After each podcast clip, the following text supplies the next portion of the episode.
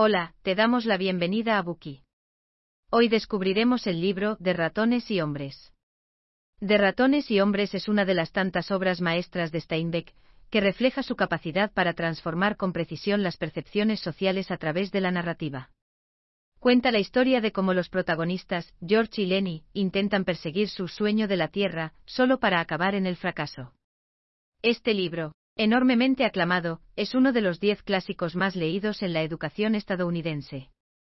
A finales de siglo, los lectores británicos nombraron a De ratones y hombres como una de las cien novelas más queridas en el Reino Unido. El título de Ratones y hombres está inspirado en el poema A un ratón del poeta escocés Robert Burns. Un famoso verso del poema dice, Los mejores planes de los ratones y los hombres a menudo se tuercen. Esta línea puede utilizarse para describir el destino de los personajes principales de la novela, el destino de George y Lenny en la novela, no importa lo mucho que trabajen, y lo cuidadosos que sean, sus esperanzas de salvación siempre fracasan debido a los inocentes errores de Lenny.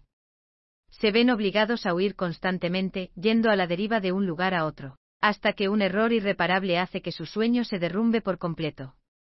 De ratones y hombres fue escrita en los Estados Unidos en la década de 1930. La sociedad de hoy en día es muy diferente y el contexto de aquella época sí que ha cambiado mucho. Algunos de los problemas que se describen en el libro han desaparecido debido al desarrollo económico global y a los importantes cambios en la sociedad. Entonces, ¿por qué esta novela sigue siendo aclamada por personas de todo el mundo? Aunque algunos problemas sociales específicos pueden ser diferentes hoy en día, las condiciones de vida de los personajes de clase baja reflejadas en la trama del libro siguen resonando en muchas personas. La explicación del premio Nobel que recibió Steinbeck declara que ganó el premio por su escritura realista e imaginativa, que combina un humor simpático con una aguda visión social. Al fin y al cabo, ¿de qué trata esta historia? ¿Cómo se derrumbó el sueño de la Tierra de los dos protagonistas? ¿Qué tipo de condiciones de vida se reflejan en esta historia? ¿Y por qué ha sido tan bien recibida por diferentes audiencias? A continuación, presentaremos este libro dividiéndolo en tres grandes partes. En la primera parte, resumiremos la trama de la novela, utilizando como hilo narrativo las cuatro conversaciones de George con Lenny sobre su sueño. En la segunda parte, exploraremos los dos temas principales del libro y analizaremos brevemente a sus protagonistas. Por último, en la tercera parte, consideraremos el valor de la obra basándonos en su trasfondo creativo y su estilo de escritura para discutir la relevancia del mensaje de Steinbeck en la sociedad actual. Primera parte. El inalcanzable sueño de la Tierra. A pocos kilómetros al sur de Soledad, California, se encuentra un bosque con un pequeño sendero. Por las tardes, los vagabundos que pasan por allí abandonan la carretera, cruzan el sendero y acampan junto a las orillas del río para descansar sus cansadas cabezas y poder continuar su viaje al día siguiente. El verano es extremadamente caluroso, sopla una brisa en el bosque, y dos hombres se aproximan en fila india. Los dos van vestidos con monos, y los sombreros negros que llevan en la cabeza están desgastados. El que camina delante es de baja estatura. Tiene los brazos delgados, las manos pequeñas y fuertes, y los rasgos afilados. Sus ojos son inquietos y se mueve con agilidad. El que va detrás es el polo opuesto, corpulento y de hombros anchos, tiene rasgos pálidos y camina con pasos pesados, parecidos a la forma en que un oso arrastra las patas. El primer hombre se llama George y su acompañante es Lenny. George y Lenny van de camino a un rancho para trabajar. El conductor del autobús les dio una dirección equivocada, por lo que tuvieron que caminar unas cuatro millas antes de divisar finalmente el rancho. Al principio, se plantean ir allí directamente a cenar y pasar la noche, pero eso significaría que tendrían que empezar a trabajar inmediatamente a la mañana siguiente, y que tendrían que levantar sacos de grano durante todo el día. Con esto en mente, deciden pasar la noche en los bancos de arena, aprovechando para disfrutar de su último tiempo libre. Para ser precisos, este es en realidad el plan de George. Lenny no tiene ni idea, solo sigue a George como un cachorro. Ni siquiera sabe a dónde van, a pesar de que George le ha informado en innumerables ocasiones, lo que le molesta enormemente. Este se queja de que es una carga para él. Sin Lenny, su vida sería más fácil y estaría menos llena de problemas. Lenny siempre causa problemas allá donde va, por lo que los dos no pueden mantener un trabajo estable, y tienen que ir de un sitio a otro. En el último rancho en el que trabajaron juntos, Lenny intentó tocar el vestido de una chica por lo que fue tomado por un violador, así que tuvieron que marcharse y buscar trabajo en otro lugar. Lenny tiene una obsesión, le gusta todo lo que es suave al tacto, como los vestidos femeninos, los ratones y los conejos. De hecho, se emociona cada vez que se habla de conejos. Él y George tienen el mismo sueño, ahorrar su sueldo y comprar un terreno, para poder plantar todo tipo de frutas y verduras y criar vacas, cerdos y conejos. Así podrían vivir de la tierra y no tendrían que buscar la forma de ganarse la vida. Podrían tumbarse cómodamente junto a la chimenea en casa, escuchando el sonido de la lluvia caer, y tener una crema tan condenadamente espesa que tienes que cortarla con un cuchillo y sacarla con una cuchara. Lenny molesta constantemente a George para que le cuente sobre ese deseo, a pesar de que lo ha escuchado muchas veces antes y se lo sabe de memoria. Cada vez que George menciona sus fantasías de vida, Lenny habla de criar él mismo a un conejo. Para poder cuidar de los conejos algún día, Lenny recuerda todos los consejos que le da George, como guardar silencio cuando llegan al rancho y esconderse en el bosque si se mete en problemas. Esa noche, Lenny se queda dormido con este sueño en mente. En el rancho, George le esconde su pasado al dueño, y los dos se instalan en el lugar. Lenny se recuerda constantemente a sí mismo que no debe causar problemas, pero a otros trabajadores les gusta provocarle continuamente. Uno de ellos es el hijo del dueño del rancho, Curley. Como Lenny es un hombre grande y alto, a Curley le gusta iniciar peleas con él para demostrar su fuerza. La mujer de Curley también es una persona problemática. Basta con que Lenny la mire un par de veces para que George empiece a regañarle.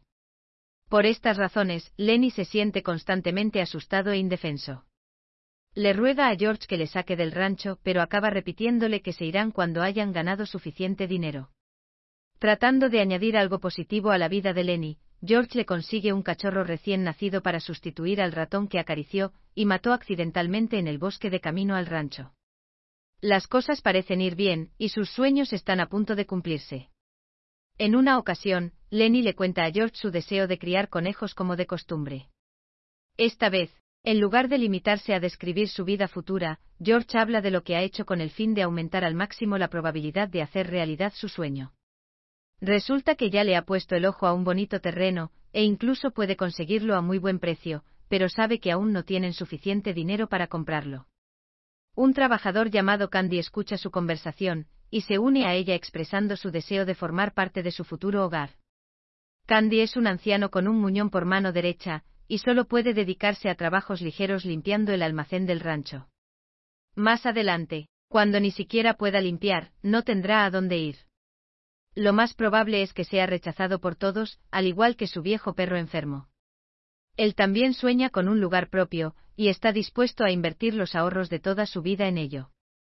Con la contribución de Candy, prácticamente pueden comprar el terreno si trabajan aquí durante un mes más. George, Lenny y Candy se entusiasman con la idea de hacer realidad muy pronto este viejo sueño. No pueden evitar soñar despiertos con su maravilloso futuro cada vez que tienen la oportunidad. Fantasean con el día en que ya no tendrán que preocuparse por la comida y la ropa, que se sentirán emocionalmente satisfechos, y tendrán tiempo para asistir a una feria, ir al circo o ver un partido de béisbol. Cuando se conviertan en dueños de las tierras, podrán ir cuando quieran, sin tener que rendir cuentas a nadie. Por supuesto, Lenny tendrá sus conejos. Incluso ha imaginado cómo protegerá a sus preciosas mascotas luchando contra cualquier otro animal que se atreva a amenazarlas. En su mente, el sueño de la tierra pronto se hará realidad. Un fin de semana, George y otros trabajadores van al pueblo a divertirse, dejando a Lenny atrás, aburrido y solitario. Al notar que hay una luz que proviene del granero, se acerca a echar un vistazo por curiosidad. Es entonces cuando conoce a Crux, el único hombre negro del rancho. Está aislado de los demás hombres por el color de su piel, por lo que vive solo en el cuarto de los arneses, pasa la mayor parte del tiempo solo, y únicamente puede beber con todos en Navidad. No hace falta decir que tampoco recibe a otras personas en su litera. Lenny, siendo un hombre ingenuo, desconoce todo esto. Su ingenuidad hace que Crux baje la guardia, y le deje entrar en su litera. Mientras charlan, Lenny menciona su plan de tener una casa y criar conejos. A diferencia de Candy, Crux se burla de la idea. Ha visto demasiada gente como Lenny. Todo el mundo tiene ese sueño de la Tierra en su mente, pero nadie lo ha conseguido. Es una idea utópica, como ir al cielo. En ese momento, Candy aparece para discutir con Lenny su plan de ganar dinero utilizando conejos. Una vez más, Crux les dice que su sueño no conducirá más que a un auténtico engaño. Sin embargo, cuando se entera de que casi tienen fondos suficientes para poner en marcha el plan, duda. Expresa su deseo de unirse al grupo, y se ofrece a ayudarles gratuitamente a cambio de alojamiento y comida. Justo cuando el trío está disfrutando de su conversación, aparece un visitante inesperado. La esposa de Curley se asoma a la puerta, y pregunta si alguno de los presentes ha visto a su marido. A menudo se pasea así por el rancho buscándolo por todas partes. Los trabajadores bromean diciendo que Curley busca a su mujer la mitad del tiempo, mientras que su esposa lo busca a él la otra mitad. La verdad es que ella sabe dónde está Curley, simplemente no quiere quedarse sola en su habitación todo el día, así que a veces se pasea por el rancho sin rumbo, lanzando miradas a los trabajadores. Los trabajadores, sin embargo, se sienten incómodos hablando con ella. Es demasiado bonita, demasiado atractiva. Intentan mantenerse alejados de ella lo máximo posible para no perder su trabajo o acabar en la cárcel.